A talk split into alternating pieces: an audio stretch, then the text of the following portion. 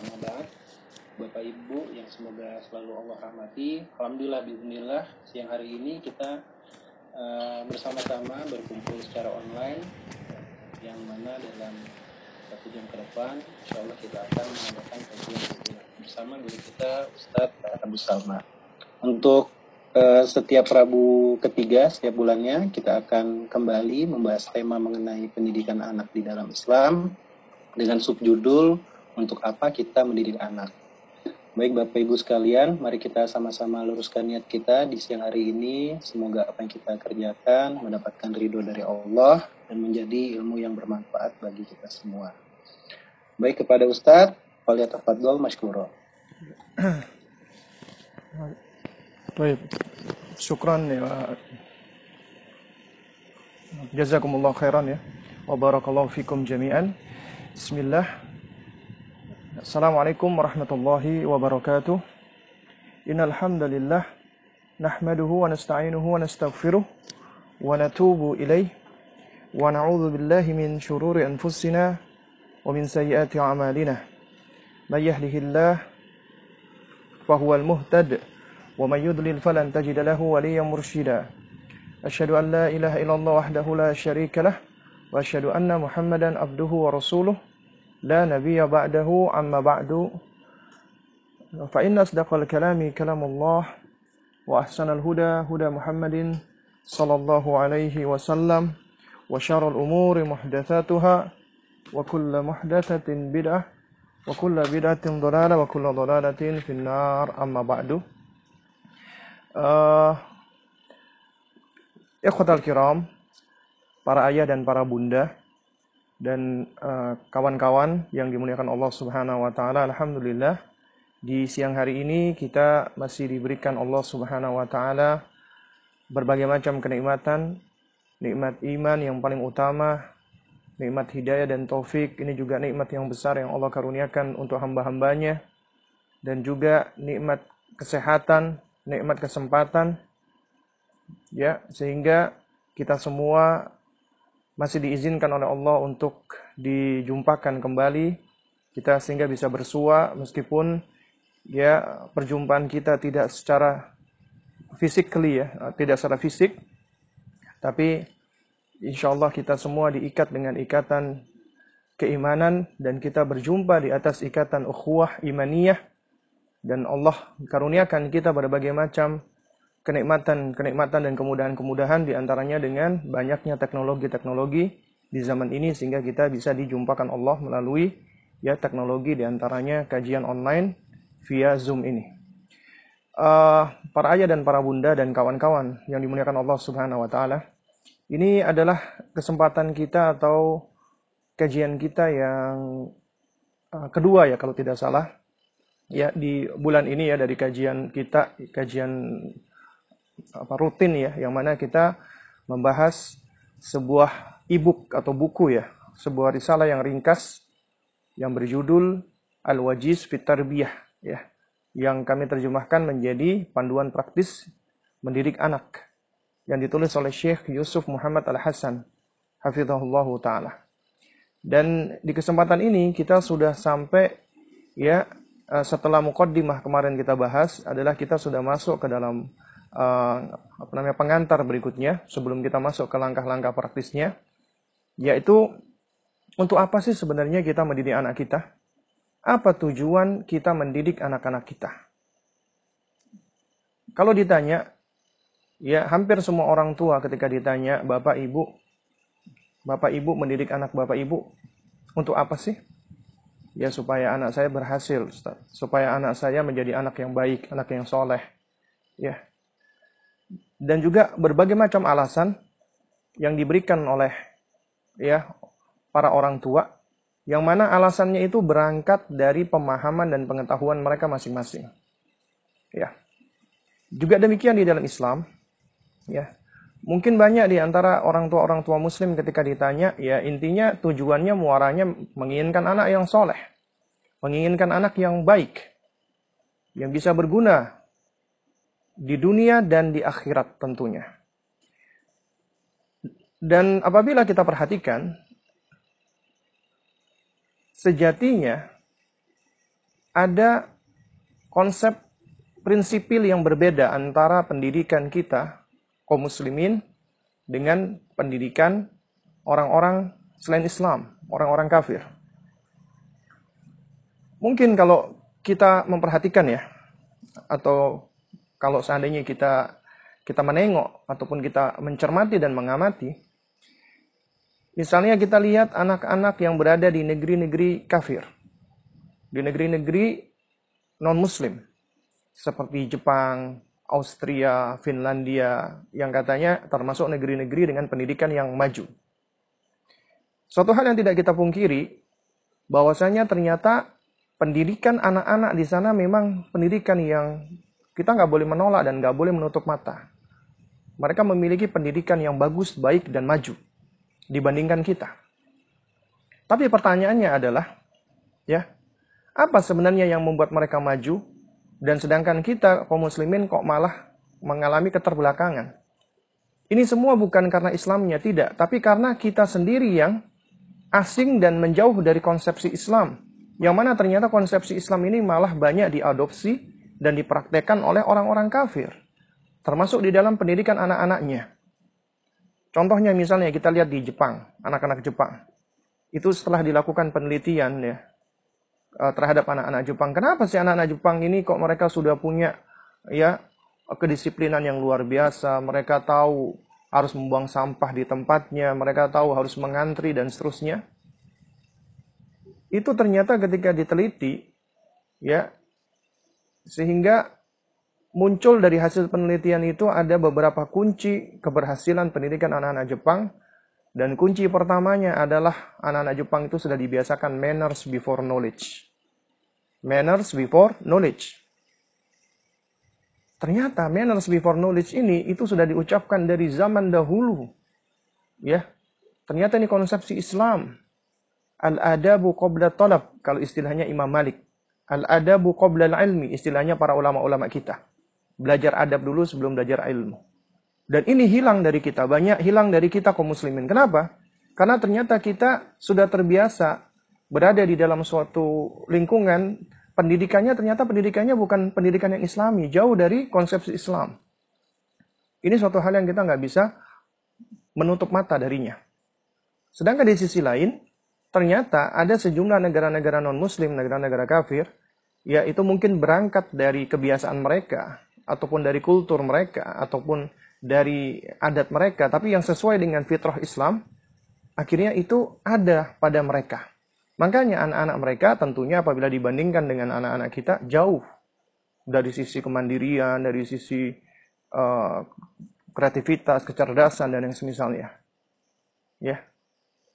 Nah ini yang harus kita apa cermati bersama tapi para ayah dan para bunda dan teman-teman sekalian, meskipun mereka ya, mereka itu mungkin ya kita katakan memiliki konsepsi pendidikan anak-anak ya untuk anak-anak baik dari usia dini sampai berikutnya itu konsepsi yang ya, ya kalau kalau baik ya maka harus kita katakan baik ya.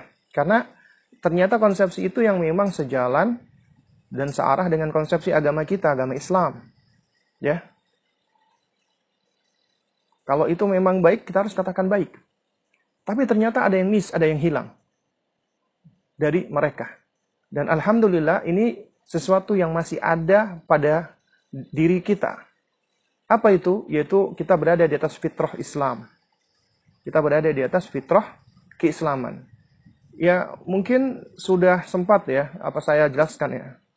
Apa saya lupa ya sudah pernah atau atau belum ya untuk kajian teman-teman di apa namanya HE ini ya bahwasanya konsepsi kita kita meyakini sebagaimana datang dari Al-Qur'an dan dari hadis Nabi ya bahwasanya anak-anak itu semuanya anak-anak keturunan Adam ketika dilahirkan itu semua sudah dalam kondisi berada di atas fitrah.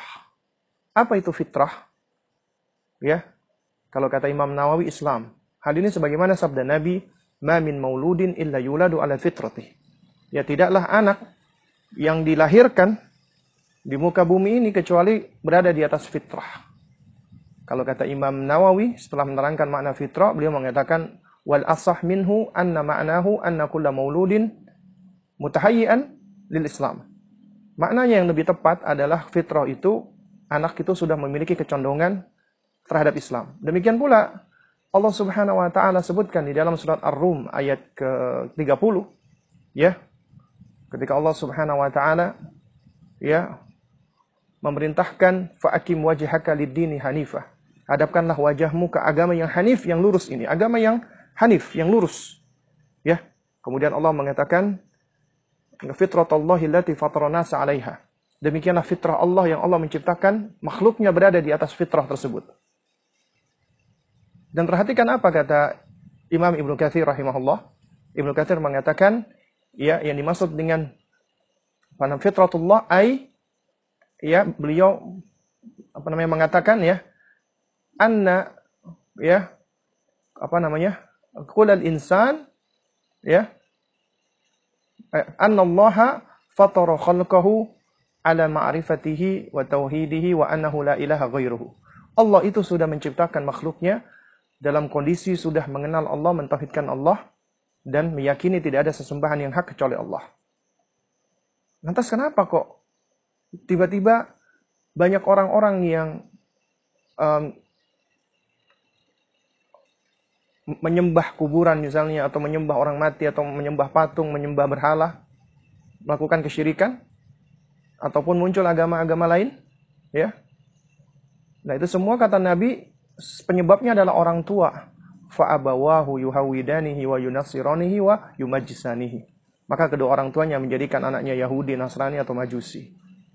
Jadi ternyata yang menyebabkan anak itu menjadi kufur, ya itu adalah orang tua.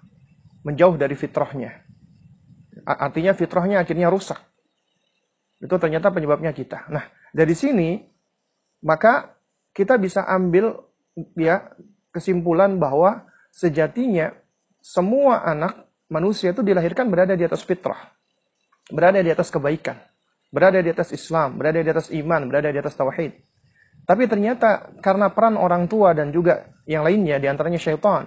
Karena di dalam hadis kursi Allah Subhanahu wa taala berfirman, "Khalaqtu ibadi hunafa." Aku ciptakan hamba-hambaku itu hanif, lurus, berada di atas sesuatu yang lurus.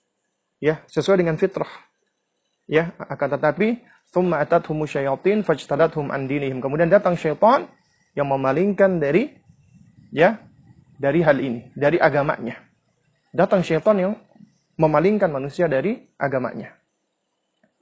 Nah ini di antara penyebab-penyebab akhirnya fitrah itu rusak. Nah karena itu makanya kewajiban kita sebagai orang tua adalah menjaga fitrah anak kita. Sebelumnya kita jaga dulu fitrah kita agar tidak rusak. Kita suburi, kita kita apa suburkan maksudnya.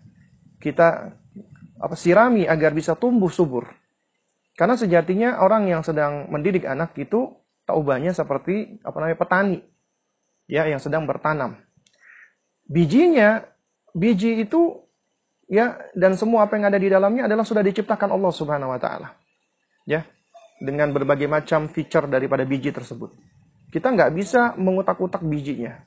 Yang bisa kita lakukan adalah kita mempersiapkan lahannya, kita bersihkan dari gulma, kita tanam, kita perhatikan, kita sirami, kita pupuk, ya, secara rutin hingga akhirnya dia bisa tumbuh dengan baik. Ya. Nah, jadi ternyata tugas kita adalah menjaga dan menyuburkan fitrahnya anak-anak kita. Untuk apa? Apa sebenarnya tujuan daripada kita mendidik anak kita? Tujuannya tidak lain dan tidak bukan adalah untuk mempersiapkan anak-anak kita sebagaimana tujuan Allah menciptakan kita semua. Apa itu? Beribadah kepada Allah. Wa ma khalaqtul jinna wal insa illa liya'budun. Tidak aku ciptakan jin dan manusia kecuali untuk beribadah kepada Allah Subhanahu wa taala.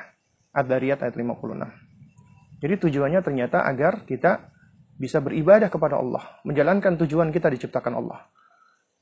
Nah, oleh karena itu makanya kita perhatikan misalnya kita tadi bicara tentang anak-anak Jepang. Anak-anak Jepang yang dengan begitu keceriaannya, kreativitasnya, kecerdasannya. Tapi coba perhatikan ketika mereka sudah memasuki usia ya quarter life. Ya. Jadi uh, perempat pertama usianya yaitu usia 20-25 tahunan. Makanya sekarang muncul yang namanya quarter life crisis ya. Krisis perempat hidup pertama manusia. Terutama manusia-manusia yang belum pernah atau tidak pernah mendapatkan pendidikan keimanan. Dia nggak kenal Tuhannya, dia nggak tahu Robnya, dia nggak tahu penciptanya. Biasanya dia akan gundah gulana, gelisah, galau, nggak ngerti tentang tujuan hidupnya dia. Ini yang dialami oleh mereka. Ketika mereka sudah usia-usia remaja, mereka bingung. Untuk apa sebenarnya kita ini ada di muka bumi ini? Karena ketika akal mereka sudah sempurna, ya sedangkan fitrah mereka itu sebenarnya masih ada, tapi apa namanya tertutupi dan tidak subur, akhirnya mereka gelisah. Tiba-tiba muncul di dalam benak apa di dalam benak diri mereka, untuk apa sih aku ini hidup? Ya, karena secara fitrah nggak mungkin ya kita ini diciptakan, kita dilahirkan, kita hidup itu meaningless, nggak ada artinya gitu loh. Apakah cuman kita lahir, kita gede, kita menikah, kemudian kita mati, selesai? Apakah cuman seperti itu saja? Ya, seakan-akan seperti tidak ada artinya. Dan ini yang muncul di dalam benak mereka dan mereka nggak mampu menjawabnya. Akhirnya mereka berada di dalam kebingungan-kebingungan. Dan di tengah kebingungan ini, makanya nggak heran apabila akhirnya mereka menjadi sosok yang mudah sekali stres, galau, gundah gulana, distres, bahkan sampai bunuh diri. Makanya tingkat bunuh diri di Jepang, Korea Selatan, dan misalnya itu tinggi sekali. Termasuk apa Finlandia. Makanya jangan heran kalau kita perhatikan di usia mereka sudah balik remaja, mereka itu mengalami kesulitan untuk apa? Untuk mencari jati diri mereka. Nah, parahnya kita orang-orang muslim ya kita sudah dari usia dini juga kita nggak punya konsep pendidikan yang baik kemudian berjalannya waktu ya meskipun kita alhamdulillah masih masih berada di atas fitrah Islam kita kita masih muslim tapi ternyata dengan berja apa, berjalannya waktu ya itu juga muncul juga generasi-generasi muda yang nggak ngerti agama yang nggak paham tentang agamanya dia tahu dia Islam tapi lantaran menurut dia karena Islamnya ikut-ikutan saja. Padahal nggak ada namanya Islam turunan, nggak ada. Karena ketika semua manusia itu dilahirkan, mereka semua sudah membawa keislaman ini. Ya. Nah, oleh karena itulah para ayah dan para bunda sekalian dan teman-teman sekalian, ya, sejatinya ketika kita mendidik anak, maka di situ ada tujuan yang penting, tujuan di dalam mendidik anak. Ini yang disebutkan oleh Syekh Yusuf Muhammad Al Hasan di dalam bab ini yang mana ya beliau apa namanya mengatakan ya bahwasanya ya tidak sedikit para penulis dan peneliti pendidikan berbicara tentang tujuan pendidikan individu muslim. Ini artinya berarti penulis dan peneliti muslim. Tentang apa sih tujuan pendidikan? Karena sekarang banyak konsep-konsep teori-teori pendidikan. Mereka menyampaikan banyak sekali pendapat dan perincian-perincian yang tentunya syarat manfaat. Banyak manfaatnya tentang hal ini. Ya. Mungkin bisa kami ringkaskan ya. Maksudnya dari semua tujuan-tujuan yang disebutkan itu, kalau diizinkan untuk diringkas dari pendapat-pendapat mereka, itu sebenarnya hanya ada pada ya satu frase ini. Apa itu? Suatu hal yang telah jelas bahwa mendidik individu atau anak di dalam Islam memiliki satu tujuan nyata dan spesifik. Dikatakan nyata karena itu jelas, tegas, wow deh, apa namanya terang benderang. Spesifik berarti dia tuh memang sudah sudah fokus, sudah apa namanya muayyan ya, istilahnya udah uh, terarah ya pada satu hal tersebut. Yaitu apa? Yaitu ternyata tujuannya adalah untuk mempersiapkan anak-anak kita beribadah kepada Allah, mempersiapkan anak-anak kita menjadi ibadullah atau hamba-hamba Allah Subhanahu wa taala. Ternyata ini tujuan ya dari semua ya konsep-konsep yang ada di dalam teori-teori pendidikan Islam. Tujuannya intinya adalah agar kita bisa mengembalikan tujuan mereka diciptakan di muka bumi ini. Tidak lain dan tidak bukan adalah untuk beribadah kepada Allah. Menjalankan tujuannya, fungsinya sebagai hamba Allah. Karena kenapa? Karena sejatinya kita semua ketika berada di atas bumi ini, ya, ini adalah tempat sementara buat kita. Ya, tempat yang fana. Karena kehidupan kita di sini adalah kehidupan yang sebentar. Adapun kehidupan sejati adalah kehidupan setelah kematian nanti. Dan ini perbedaan konsep utama antara pendidikan Islam dengan pendidikan selain Islam. Jadi ketika Anda mendidik anak-anak Anda sejatinya tujuan utamanya adalah supaya kita bisa menuju ke kehidupan yang abadi. Ya. Karena sejatinya kita di sini adalah sebagai musafir. Safar sebagaimana kata Al-Hafidz Ibnu Qayyim ya rahimahullahu taala yang yang apa namanya mengatakan ya ya bahwasanya uh, apa namanya? Innal insana mundu khuliqah ya la apa namanya yazalu musafiran ya. Sesungguhnya manusia semenjak dia diciptakan maka statusnya nggak pernah lepas dari sebagai seorang musafir. Dan tujuan perjalanannya cuma dua, imma ilal jannah atau imma ilal nar. Entah ke surga atau entah ke neraka. Cuma dua tujuannya. Destinasi daripada perjalanannya. Karena itu makanya orang yang cerdas adalah mereka orang-orang yang sudah mengetahui ke mana dia akan menuju. Dan untuk menuju maka dia perlu bekal-bekal. Dia perlu ya semua hal yang dapat dia persiapkan agar dia bisa melangkah menuju ke kampung halamannya tadi. Tujuan perjalanannya yaitu di surga Allah Subhanahu wa taala. Nah, sehingga ketika kita mendidik anak kita, maka ada the apa namanya? Kalau kita katakan ya ada the apa greater purpose, ada tujuan yang paling besar dari itu semua, yaitu apa? Agar kita semua ya itu bisa menuju melangkah menuju ke surga Allah Subhanahu wa taala bersama-sama, melangkah bersama-sama. Antara bapak, istrinya apa ibu ya suami dan istri, anak-anaknya ya. Karena kita manusia itu makhluk yang lemah. Dhaif, kita butuh dengan kita butuh satu dengan yang lainnya. Karenanya makanya Allah ciptakan kita berpasang-pasangan dan dari pasangan ini juga kita akhirnya memiliki keturunan. Yang mana dengan keturunan ini kita itu haruslah saling bekerja sama, saling ta'awun, saling saling melengkapi satu dengan yang lainnya. Sama-sama saling melangkah. Dan kita tentunya punya kelemahan satu dengan yang lainnya. Nah, karena itulah ya dengan kebersamaan ini itu akan semakin menguatkan supaya kita bisa menuju bersama-sama ke negeri keabadian yaitu darul akhirah yaitu surga Allah Subhanahu wa taala. Jadi itu tujuannya kita sebenarnya untuk ya mendidik anak-anak kita. Dan ternyata banyak orang tua ya yang mana mereka itu ya mungkin karena belum paham ya dan juga mungkin karena lalai itu lebih cenderung untuk melihat dari sisi dunia duniawinya saja seakan-akan dunia ini adalah tempat ya yang abadi. Padahal semua tahu kita semua akan meninggal dunia. Dan kita nggak akan membawa harta kita. Tapi banyak orang tua ya itu lebih fokus untuk melihat duniawinya anak.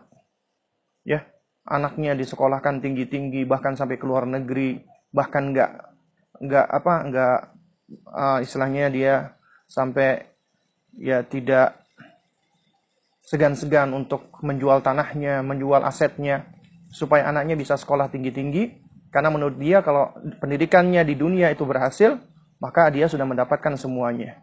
Akhirnya apa? Yang terjadi, nah biasanya anak-anak yang didik yang dididik seperti ini, mereka jauh dari orang tuanya.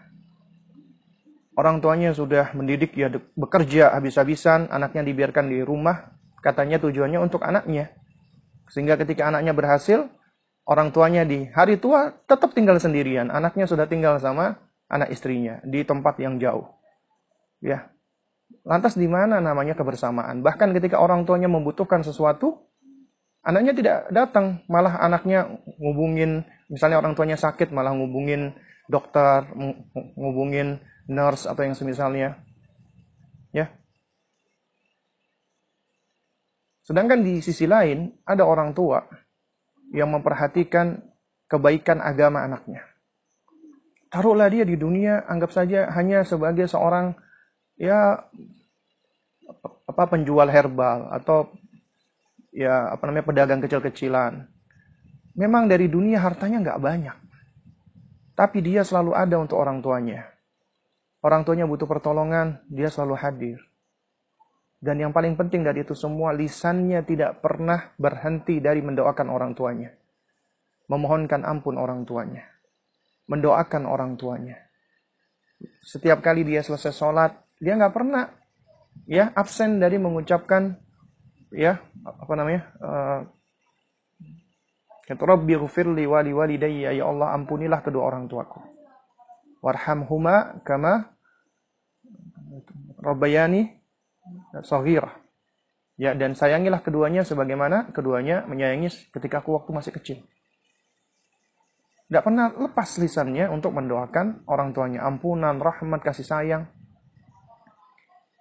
Sehingga ketika sang orang sehingga ketika sang ibu atau sang ayah orang tuanya meninggal dunia, anaknya tetap mendoakan pahalanya akan senantiasa mengalir. Ya. Hal ini sebagaimana yang disabdakan oleh Nabi SAW yang kita semua sudah dengar, ya, yaitu apa? idza mata ibnu Adam in qata'a amaluhu illa min salat. Apabila anak Adam meninggal dunia, maka terputus amalnya kecuali tiga hal. Apa saja itu? Sedekah jariyah, kemudian ilmu yuntafa bih, waladun saleh yad'u lahu, anak saleh yang mendoakan orang tuanya. Anak soleh yang senantiasa mendoakan orang tuanya. Bahkan bisa jadi sebagaimana yang dikatakan oleh Rasulullah SAW, ya Nabi bersabda innal abda ya la turfa'u darajatuhu fil jannah. Ada seorang hamba yang dia diangkat derajatnya ketika dia berada di surga. Dia heran. Dia bertanya, "Wa anna? Dari mana aku dapatkan ini, ya Allah?" Karena dia sudah mendapatkan segala bentuk kenikmatan, tapi diangkat lagi derajatnya. Kemudian dijawab, "Fayuqal bistighfari waladika laka." Lantaran istighfar anakmu kepadamu. Anak yang senantiasa beristighfar. Ini tentunya lebih kita inginkan dari anak-anak kita ketimbang anak-anak kita yang pinter urusan dunianya tapi dia nggak punya karakter, nggak punya manner, nggak punya adab, nggak punya akhlak yang baik, acuh tak acuh, eh, ya. Nggak ada empatinya, ya. Bahkan tidak menunjukkan ya adanya bakti kepada orang tuanya. Dan bisa jadi dia menyimpan kemarahan-kemarahan kepada orang tuanya lantaran orang tuanya menurut dia tidak pernah memberikan hak-haknya. Mungkin orang tuanya apa namanya uh, beralasan, kami sudah berusaha untuk memenuhi haknya, bekerja siang dan malam mencari uang dan lain sebagainya. Padahal bukan itu yang paling utama karena ya memang kita punya kewajiban untuk memenuhi nafkah dan agama kita agama yang sempurna, menikupi zahir dan batin. Dan sering kali kita cuma melihat dari sisi zohirnya saja, sedangkan batinnya kita tidak pernah ya uh, apa namanya kita tidak pernah perhatikan gitu loh dari sisi batinnya. Kita kasih anak kita makanan-makanan yang sehat. Kita pilih yang berkualitas, tapi kita lupa dan apa namanya melalaikan untuk memberikan nutrisi hatinya dengan kasih sayang, dengan perhatian, dengan ilmu yang bermanfaat, dengan pendidikan yang baik. Ya. Itu yang sering kali kita abaikan, kita lupa gitu loh. Ya. Nah, sehingga akhirnya apa? Akhirnya ternyata kita malah meleset dari tujuan utama pendidikan anak kita. Karena ternyata kita pun punya tujuan yang salah. Bisa jadi kita selama ini punya tujuan yang salah. Tujuan kita hanya semata-mata anak kita itu berhasil di dunia. Tapi sering kali kita lupa dengan kondisi ataupun kehidupan setelah di dunia ini. Kemudian penulis di sini berkata ya, penting untuk disampaikan pula bahwa di antara kesempurnaan agama Islam, yang namanya ibadah itu, ini penting, tidak hanya terbatas pada sholat, puasa, dan haji. Ini ibadah, tapi tidak hanya apa, apa namanya terbatas ini saja. Bukan artinya ketika kita mendidik anak tujuannya untuk beribadah bukan sekedar sholat, puasa, haji. Tapi semua perbuatan yang dikerjakan oleh seorang muslim dalam rangka mengharapkan ridhonya Allah, wajahnya Allah, yang mengikhlaskan semua perbuatannya karena Allah, maka itu termasuk ibadah. Artinya, ketika Anda misalnya yang mengajarkan bab adab misalnya, adab makan kepada anak Anda, Makan itu kebutuhan kita manusia. Ya. Hukum asalnya adalah mubah. Hukum asalnya. Ya, ketika kita makan kita nggak dosa dan kita nggak mendapatkan pahala kecuali kalau yang kita makan ada haramnya, ada ada unsur haramnya misalnya. Ya. Nah, tapi ternyata perbuatan-perbuatan mubah itu bisa menjadi membuahkan pahala, bisa menjadi bernilai ibadah lantaran apa? Lantaran niat kita, lantaran ilmu kita. Contohnya misalnya, ya, anak yang sudah kita didik misalnya adab makan. Ini kita ngomong simpel aja, contoh saja. Kita ajarkan adab makan dari semenjak kecil. Ketika makan, kita tahu, kita pernah mendengarkan Nabi SAW ketika ya mengajarkan anak tirinya Umar bin Abi Salamah ya radhiyallahu taala anhumah ya anak dari Ummu Salamah yang akhirnya dipersunting oleh Rasulullah ya nah Umar bin Abi Salamah beliau bercerita ya kuntu fi hijrin nabi kami aku maksud maksud maksud saya aku ya itu pernah berada di, atas pangkuan Nabi SAW ya Kemudian fa inna apa namanya? Uh, yadayya tisu apa namanya? Uh, ila jawa jawa nibi sofha ya. Kemudian tanganku ini ya, ke, ke, apa kedua tanganku itu meraih-raih makanan yang ada di atas wadah. Lantas kemudian Nabi ajarkan adab. Ya gulam, nak, kata Nabi SAW. Samillah, ucapkan bismillah. Kul biyaminik, makan dengan tangan kananmu ya. Wa kul mimma yalik, dan makan yang dekat dengan kamu. Diajarkan oleh Rasulullah adab tersebut. Jadi, gak dibiarkan oleh Rasulullah, diajarkan adab. Demikian ketika Anda mengajarkan anak Anda, misalnya makan, ucapkan apa? Bismillah. Ternyata ketika Anda mengajarkan sesuatu yang simpel seperti membiasakan anak melakukan perbuatan baik dengan mengucapkan bismillah. Itu fadilahnya luar biasa. Ternyata bismillah ini ya ini adalah kata yang pertama kali ada di dalam kitab-kitab suci di antaranya Al-Qur'anul Karim. Bismillahirrahmanirrahim. Ini juga kata yang ada di dalam surat-surat ya yang di apa yang dikirimkan oleh para nabi dan rasul di antaranya Rasulullah SAW dan juga Nabi Sulaiman ketika mengirimkan surat untuk apa namanya untuk uh, apa nama ratu Saba Bilqis ya bahkan juga demikian Nabi Nuh alaihissalam ketika memerintahkan orang-orang untuk naik di atas perahunya ya itu beliau apa mengajak untuk mengucapkan Bismillah ya dan juga di dalam Bismillah ini mengandung manfaat besar kita sedang ngalap berkah bertabarruk ngalap berkah dengan nama Allah dan kita mendahulukan Allah Subhanahu wa taala sebelum kita berbuat apa pun.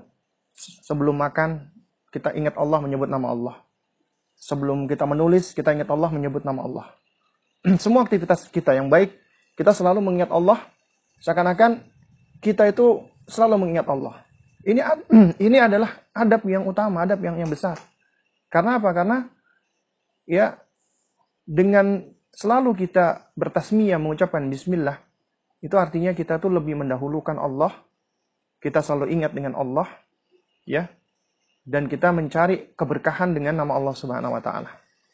Ini termasuk adab etika. Adab kita terhadap Allah Subhanahu wa taala. Ya. Dan ketika kita mengucapkan basmalah tentunya kita dapat pahala. Beda kalau kita punya anak nggak pernah diajarkan makan, udah tapi ketika anak kita mengucapkan basmalah, anak kita dapat pahala, yang ngajarin dapat pahala, orang tuanya dapat pahala. Setiap kali dia makan mengucapkan bismillah, dia dapat pahala, orang tuanya dapat pahala. Dan dan betapa banyak pahala yang akan kita kumpulkan dari anak kita. Lantaran hanya hal yang menurut kita simpel seperti ini. Ya, setiap kali dia makan dia mengucapkan bismillah, yang ngajarkan siapa? Uminya. Uminya dapat pahala terus. Mulai dari semenjak dia kecil sampai dia meninggal dunia dapat pahala. Kemudian diajarkan oleh ibunya, ya nak makan pakai tangan kanan ya. Ya makan pakai tangan kanan. Duh, kenapa mi pakai tangan kanan? Karena Nabi SAW itu mencintai yang namanya apa namanya uh, nama tayamun, ya. Nabi mencintai at-tayamun. Tayamun itu Nabi menyukai ya perbuatan-perbuatan baik itu dilakukan dahulu dengan bagian tubuh kanan dengan tangan kanan. Dan juga di dalam hadis yang lain, kenapa? Karena makan tangan kiri nah itu cara makannya syaitan. Ya.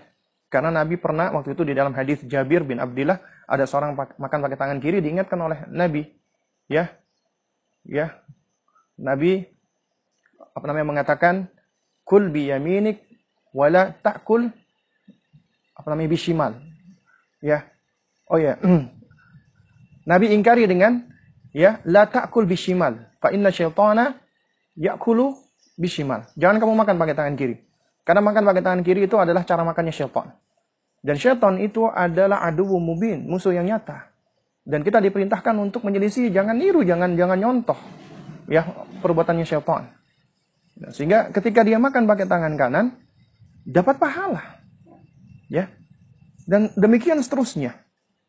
Makanya bedanya orang-orang yang punya ilmu dengan orang yang nggak punya ilmu, ternyata orang yang punya ilmu itu dengan ilmunya dia itu akan terus bisa mengumpulkan pundi-pundi pahala investasinya dia adalah investasi yang selalu mengalirkan pahala buat dirinya.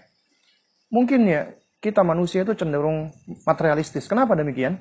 Karena kalau kita bicara investasi tanah, investasi ini yang ada wujudnya, kita semangat. Tapi kalau itu investasi berupa pahala, kita mungkin nggak tahu bagaimana sih pahala Allah itu. Apa pahala Allah itu? Suatu yang abstrak. Ya. Ya, padahal ya sesuatu yang berasal dari Allah, balasan dari Allah, itu tentunya lebih baik. Ya. Dan merupakan bagian dari keimanan kita adalah kita mengimani perkara gaib yang nggak bisa kita indra. Nah, di antaranya jazaan minallah, balasan dari Allah. Itu sesuatu yang mungkin kita nggak nggak bisa indra. Di antaranya surga Allah. Ya. Kita nggak bisa indra langsung saat ini. Tapi itu adalah balasan yang sudah Allah siapkan bagi hamba-hambanya. Ya. Nah, jadi inilah di antara tujuan kita mendidik anak-anak kita. Ya. Karena dengan kita mendidik mereka ya sesuai dengan tujuan yang sudah kita pahami, maka kita akan berusaha untuk melangkah bagaimana kita bisa meraih untuk untuk apa? Untuk menuju kepada tujuan itu gitu loh. Supaya kita bisa sampai kepada tujuan tersebut ya. Nah, karena itu makanya untuk meraih tujuan itu ada langkah-langkahnya. Dan kita butuh melangkah. Dan setiap langkah itu ada step-stepnya, nggak bisa kita kita melompat. Artinya kita di sini butuh mengikuti ya ada langkah-langkah yang harus kita lakukan perlahan-perlahan, step by step. Karena sebagaimana kita ketahui ya, pendidikan dalam bahasa Arab tarbiyah itu dikatakan oleh para ulama adalah apa? Maknanya adalah ini tablighu syai' ila kamalihi syai'an fa syai'an, halan fa halan yaitu ya menghantarkan sesuatu menuju ke kesempurnaannya atau ke tingkat optimalnya. Tapi syai'an fa syai'an, sedikit demi sedikit. Ya, ada step-stepnya. Makanya di antara cara kita mendidik anak adalah harus dengan apa namanya? Eh, tadarruj. Harus dengan ya bertahap. Gak bisa instan. Ya. Karena segala sesuatu nggak mungkin bisa kita raih dengan cara instan. Harus ada langkah-langkahnya. Kita ikuti langkah-langkah tersebut. Dan yang lebih penting lagi, yang perlu kita perhatikan adalah Allah itu hanya melihat upaya kita, usaha kita di dalam berproses tadi. Allah nggak melihat hasilnya. Karena hasil itu di tangan Allah Subhanahu wa taala. Allah yang memiliki wewenang untuk menentukan hasil. Kita cuma bisa berusaha. Artinya, selama kita terus mencari ilmu bagaimana mendidik anak yang baik, kemudian kita mempraktekannya, kemudian kita mengajarkannya, kemudian kita bersabar, sudah selesai. Itu kewajiban kita. Empat, cari ilmunya, amalkan ilmunya, ajarkan ilmu tersebut, kemudian sabar. Selebihnya tawakal, serahkan kepada Allah. Dan pastinya dengan berdoa kepada Allah Subhanahu wa taala. Karenanya makanya Nabi Nuh alaihissalam tidaklah hina lantaran anaknya yang bernama Kanaan itu kufur tidak mengimani Allah, bahkan menentang ajarannya Nabi Nuh alaihissalam. Tapi tidak tidak menyebabkan Nuh menjadi hina, tidak. Ataupun dikatakan sebagai bapak yang gagal, tidak. Karena beliau adalah orang yang sabar. Karena yang dilihat adalah upaya beliau selama 950 tahun beliau berdakwah siang dan malam termasuk kepada keluarga dan anak-anaknya. Bahkan ketika Allah sudah menurunkan air bah, Nabi Nuh sudah berada di atas kapal, dia lihat anaknya sedang menyelamatkan diri. Coba kalau kita, kita sebagai orang tua, punya anak kurang ajar, kafir, nggak tahu terima kasih, ketika kita lihat dia dalam kondisi kondisi seperti itu, kita kadang-kadang orang tua ngerasain kamu, dasar kamu, ya orang kafir, orang ini. Kita paling lebih banyak menghujatnya dulu. Tapi tidak yang dicontohkan oleh Nabi Nuh alaihissalam. Karena beliau tetap sayang sama anaknya. Tetap anaknya itu adalah darah dagingnya. Dan dia tetap menginginkan kebaikan untuk anaknya. Karena namanya hakikat kasih sayang adalah menginginkan kebaikan bagi orang yang kita sayangi. Demikian juga Nabi Nuh. Beliau lihat anaknya menyelamatkan diri, ya, sedang naik di atas bukit, menyelamatkan diri dari air bah, maka dipanggil dengan panggilan kasih sayang, ya bunayya, wahai anakku. Ya, irkab ma'ana, ayo nak naik nak bersama kami nak. Naik di atas perahu ini nak.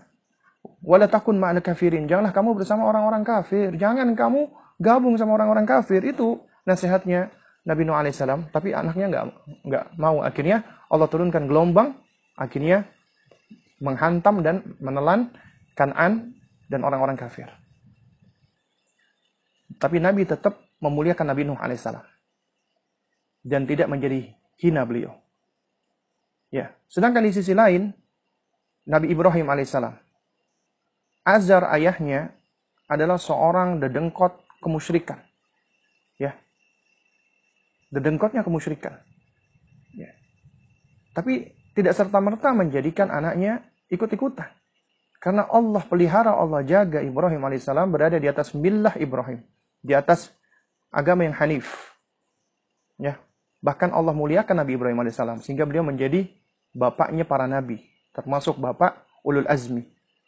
Padahal bapaknya dari orang yang kafir. Karena itu makanya nasab kita, keturunan kita itu nggak bisa menjadi penyebab kita selamat. Nggak ada. Mau anaknya raja, anaknya apa namanya, anaknya ulama, anaknya siapa itu nggak bisa menjadi penyebab dia selamat. Hatta keturunan Rasulullah. Selama dia tidak berusaha untuk beramal, ya, soleh, maka nasabnya tidak bisa menyelamatkan dia. Ya, tidak bisa menyelamatkan. Tapi apabila dia berbuat soleh, maka dia punya dua kemuliaan. Kemuliaan amal soleh dan kemuliaan nasab. Tapi nasab tidak bisa menjadi sebab dia selamat. Ya. Nah, jadi para abad dan para ummahat ya, dan juga sahabat-sahabat yang dimuliakan Allah Subhanahu wa taala, kalau ditanya, untuk apa sih sebenarnya kita mendidik anak? Ya untuk ini semua. Ya, adalah dalam rangka kita mempersiapkan mereka sebagaimana tujuan Allah menciptakan kita semua, beribadah kepada Allah. Dan ibadah itu sebagaimana dikatakan oleh Ibnu Taimiyah rahimahullah, ismun jami'un likulli ma yuhibbuhullah wa yarda minal aqwal wal af'ali dhahira wa batinah. Ya, semua hal yang mencakup apa yang Allah ridho, apa yang Allah cinta. Artinya, apa yang Allah ridho, apa yang Allah cinta, dari ucapan atau ataupun dari perbuatan, yang zahir atau yang batin, yang tampak atau yang enggak tampak, ya. Allah ridha, Allah cinta, maka itu ibadah. Dan tujuan kita diciptakan dan tujuan kita mendidik anak-anak kita mempersiapkan mereka agar mereka siap menjadi hamba Allah dan Allah Maha baik. Di antara bentuk baiknya Allah adalah Allahu Azza wa Jalla berikan kesempatan bagi anak-anak Adam sebelum balik dia belum berdosa. Ya. Sebelum balik itu pena terangkat dari mereka. Artinya mereka masih belum berdosa. Berada di atas fitrahnya. Dan ketika mereka meninggal dunia menurut pendapat jumhur ulama semuanya masuk surga. Meskipun anaknya orang-orang kafir. Ya. Ya. Nah cuman anaknya orang kafir memang ada khilaf. Ya, sebagaimana eh, Syekhul Islam Ilmu Taimiyah ya beliau lebih condong kepada pendapat anaknya orang kafir yang meninggal dunia akan yum apa tahanuna fi yaumil qiyamah akan diuji lagi oleh Allah di hari kiamat. Apabila lulus ujian Allah, masuk surga. Kalau nggak lulus, dia akan digabungkan dengan orang tuanya. Ya, tapi intinya adalah anak-anak ini belum berdosa. Terangkat pena dari mereka.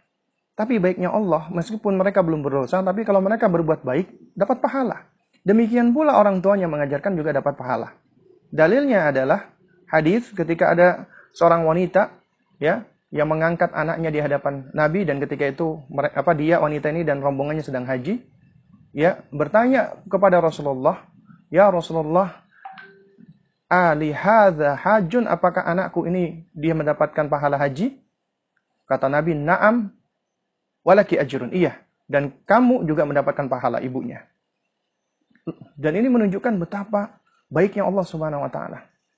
Artinya ternyata di sini anak-anak kita itu dititipkan Allah, diamanatkan kepada kita agar dia itu bisa menjalankan tujuannya. Kita jalankan amanat itu, maka kita akan mendapatkan keberuntungan. Allah akan ganjar kita dari amalan kita dan juga dari amalan anak-anak kita. Bisa menjadi investasi buat kita. Tapi kalau kita lalai, kita lupakan mereka, abaikan mereka, maka Allah akan hisap kita.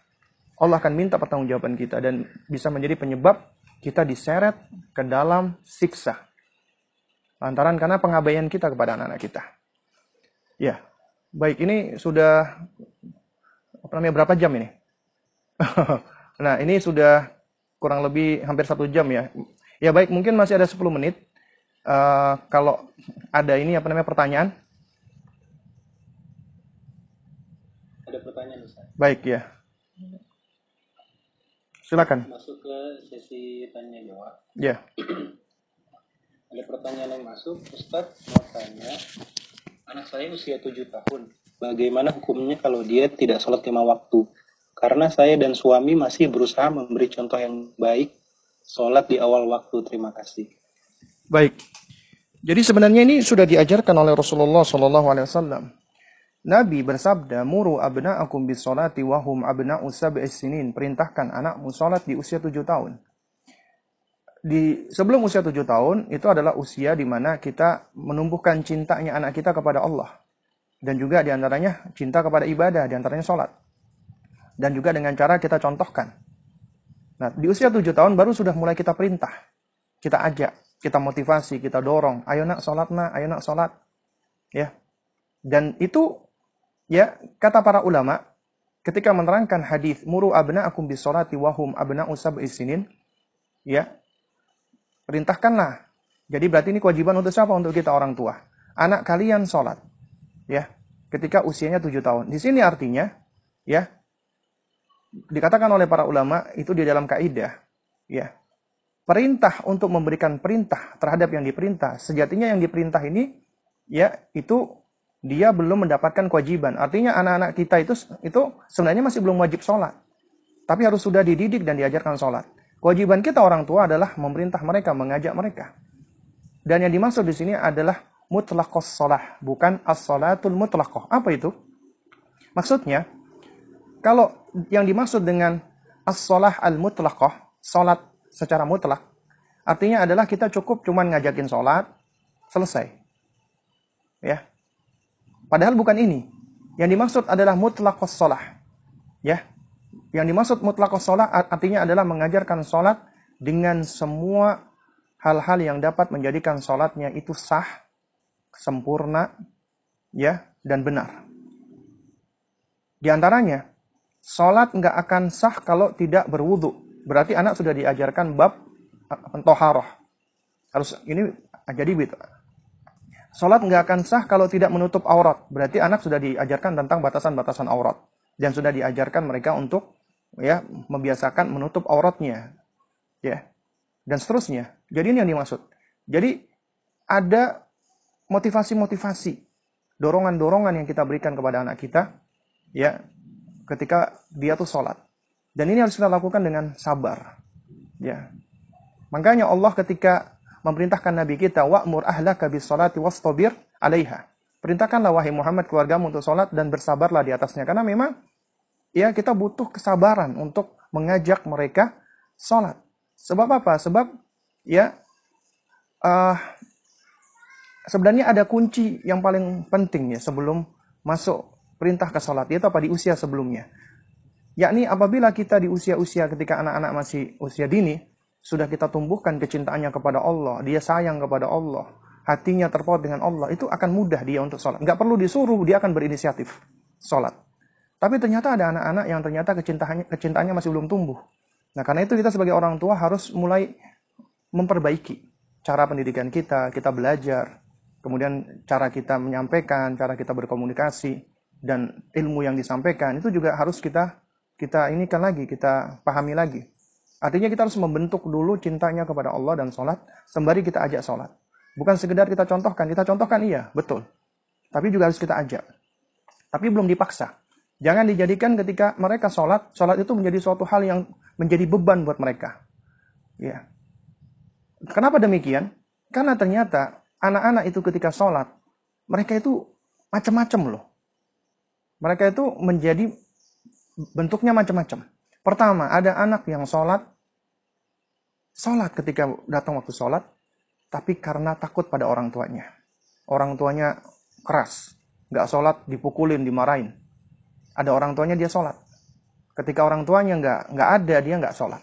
Kenapa? Ternyata sholatnya dia karena terikat dengan orang tuanya, takut sama orang tuanya, tidak apa namanya terikat dengan Allah. Tentunya kita nggak meng, tidak menghendaki seperti ini. Atau yang kedua, orang ini mendingan orang tuanya membiasakan anaknya sholat, dipaksa tapi nggak sampai dihukum dan dikerasi, tapi dibiasakan sehingga menjadi kebiasaan dia sholat. Alhamdulillah bagus. Tapi ternyata sholatnya dia itu kosong dari yang namanya esensi sholat, yaitu khusyuk, tumak nina. Jadi dia cuma sekedar sholat-sholat doang. Sholat, habis sholat dia main, sholat, habis sholat dia main. Cuman menggugurkan kewajiban. Jadi dia tidak merasakan nikmatnya sholat. Makanya nggak heran, banyak orang-orang yang dia biasa sholat, tapi ternyata dia masih melakukan perbuatan-perbuatan fasya dan mungkar. Padahal Allah mengatakan inna, eh, inna apa namanya, uh, anil fahsya wal munkar. Sesungguhnya sholat itu mencegah dari perbuatan keji dan, dan mungkar. Ternyata dia masih suka melakukan perbuatan keji dan mungkar. Ternyata fisiknya doang yang sholat, hatinya lalai. Kita nggak ingin seperti itu. Yang ketiga adalah mereka yang sholat apa sih substansi daripada sholat khusyuk dan tumak nina? Makanya di antara hikmah, kenapa Rasul itu memerintahkan anak sholat usia 7 tahun? Karena usia 7 tahun usia mumayis, di mana di usia ini anak sebenarnya sudah bisa lebih konsentrasi. Rentang konsentrasinya sudah lebih panjang, sudah lebih bisa tumak nina, sudah lebih bisa memahami instruksi, penalarannya juga sudah lebih bagus, sehingga dia lebih bisa apa diajarkan sholat dengan baik dan benar, dan dia sudah bisa belajar untuk tumak nina dan khusyuk. Nah, oleh karena itu makanya di usia tujuh tahun terus kita bersabar. Dan gak boleh dipukul, jangan dipukul dulu. Karena Nabi mengatakan wadribuhum 'alaiha wahum abna'u ashrin. Pukul kalau udah usia 10 tahun gak mau sholat, membangkang, menentang. Baru boleh dipukul. Dan ini adalah cara terakhir setelah kita sudah nasihatin, sudah kita apa kita kasih hukuman-hukuman selain pukulan, akhirnya baru pukulan. Dan pukulan ini bentuk kasih sayang, bukan karena kita emosi, bukan. Ya, dan pukulan ini harus efektif. Nanti di dalam buku ini juga insya Allah itu akan dibahas ya. Tentang bagaimana sih uh, batasan-batasan apa namanya memukul anak itu insya Allah nanti akan dibahas di dalam buku ini insya Allah taala. Ya, jadi intinya adalah ya ya kita sebagai orang tua terus bersabar mengajaknya dan kita pun juga harus ngerti tentang sholat itu sendiri gitu loh. Nah coba ya kita sendiri coba kita mengevaluasi ya diri kita sendiri tentang sholat kita. Contohnya misalnya ketika kita membaca ya, fawailul lil musallin, celakalah orang-orang yang sholat ya. Alladzina hum an sholatihim sahun, yaitu mereka yang di dalam sholatnya itu lalai. Di sini ternyata ada sejumlah penafsiran para ulama. Di antaranya memang ada orang-orang yang mengakhir-akhirkan waktu sholat, sehingga lewat dari waktu sholat. Ini pendapat yang masyhur. Tapi ternyata ada pendapat-pendapat lain yang juga mau tabar. Ya, yaitu apa? Di antaranya adalah orang yang ketika sholat tidak memahami makna sholat. Nah, dan betapa banyak kita kaum muslimin ketika sholat kita nggak ngerti maknanya. Padahal bapak-bapak, ibu-ibu dan teman-teman sekalian, memang sih belajar bahasa Arab itu bukan hal yang fardu ain. Kalau nggak belajar kita istilahnya akan dosa. Memang nggak memang nggak sampai seperti itu meskipun ada yang punya pendapat demikian. Tapi setidaknya at least kita itu ngerti yang kita baca itu artinya apa di dalam sholat. Yang kita ucapkan ketika kita ruku, subhana rabbiyal azim misalnya, kita tahu nggak sih artinya? Kalau kita nggak tahu artinya, biasanya hati kita akan kosong, kita nggak bisa khusyuk. Kalau kita ngerti, ya akan hadir hati kita dan kita bisa menghadirkan hati, ya agar apa ketika kita ibadah itu kita bisa mencapai derajat ihsan. Apa itu ihsan? An apa namanya tak budallah ka'annaka tarahu fa in lam takun tarahu fa innahu yaraka. Engkau beribadah seakan-akan engkau bisa melihat Allah, apabila engkau nggak bisa, maka sesungguhnya Allah melihatmu. Dan ini nggak bisa kita capai apabila kita nggak ngerti bacaannya. Kemudian yang nggak kalah pentingnya lagi yang kedua, selama ini kita sholat kira-kira sudah benar nggak sih cara sholat kita? Kita sudah berusaha untuk cari tahu nggak sih kalau cara sholat kita ini sesuai dengan dalil nggak sih? sesuai dengan hadis Nabi. Memang ada khilaf. Tapi kita dituntut untuk mempelajari, untuk tahu. Nggak cuman kita dengar, nggak cuman kita ngikut, nggak cuman kita niru. Alhamdulillah sekarang kitab-kitab fikih, kitab-kitab hadis banyak. Kita pelajari, cari tahu. Karena Nabi mengatakan sallu kama eh itu tumuni usalli. Salatlah kamu sebagaimana aku salat. Artinya kita dituntut untuk bisa meniru sebagaimana Rasulullah salat. Berarti kita harus cari tahu bagaimana caranya Rasulullah salat. Artinya kita harus belajar bagaimana sifat salatnya Nabi. Apabila kita memperbaiki salat kita, insya Allah kita akan bisa untuk lebih, kita akan lebih mudah untuk bisa mengajak orang lain salat, termasuk anak-anak kita. Wallah a'lam Ya. Ustaz, penjelasannya Uh, sebenarnya masih ada pertanyaan Ustaz yeah. karena memang kita keterbatasan waktu hmm. jadi mungkin izin ditutup Ustaz. Oh baik baik, baik. Insya Allah uh, untuk uh, teman-teman yang sudah bertanya, Insya Allah uh, bisa ditanyakan kembali di sesi berikutnya. Baik, Insya Allah. Baik Bapak Ibu uh, peserta kajian online PHI Mengaji, semoga semoga Allah rahmati. Uh, kita sudahi untuk kajian siang hari ini. Jazakallah khair untuk Ustadz Abu Salma. Semoga menjadi ilmu yang bermanfaat bagi kita semua. Dan uh, mari kita akhiri kajian untuk uh, siang hari ini dengan doa kafaratul majelis. Subhanallahumma wa bihamdik, asyhadu an la ilaha anta astaghfiruka wa atubu Demikian. Wassalamualaikum warahmatullahi wabarakatuh. Waalaikumsalam warahmatullahi wabarakatuh.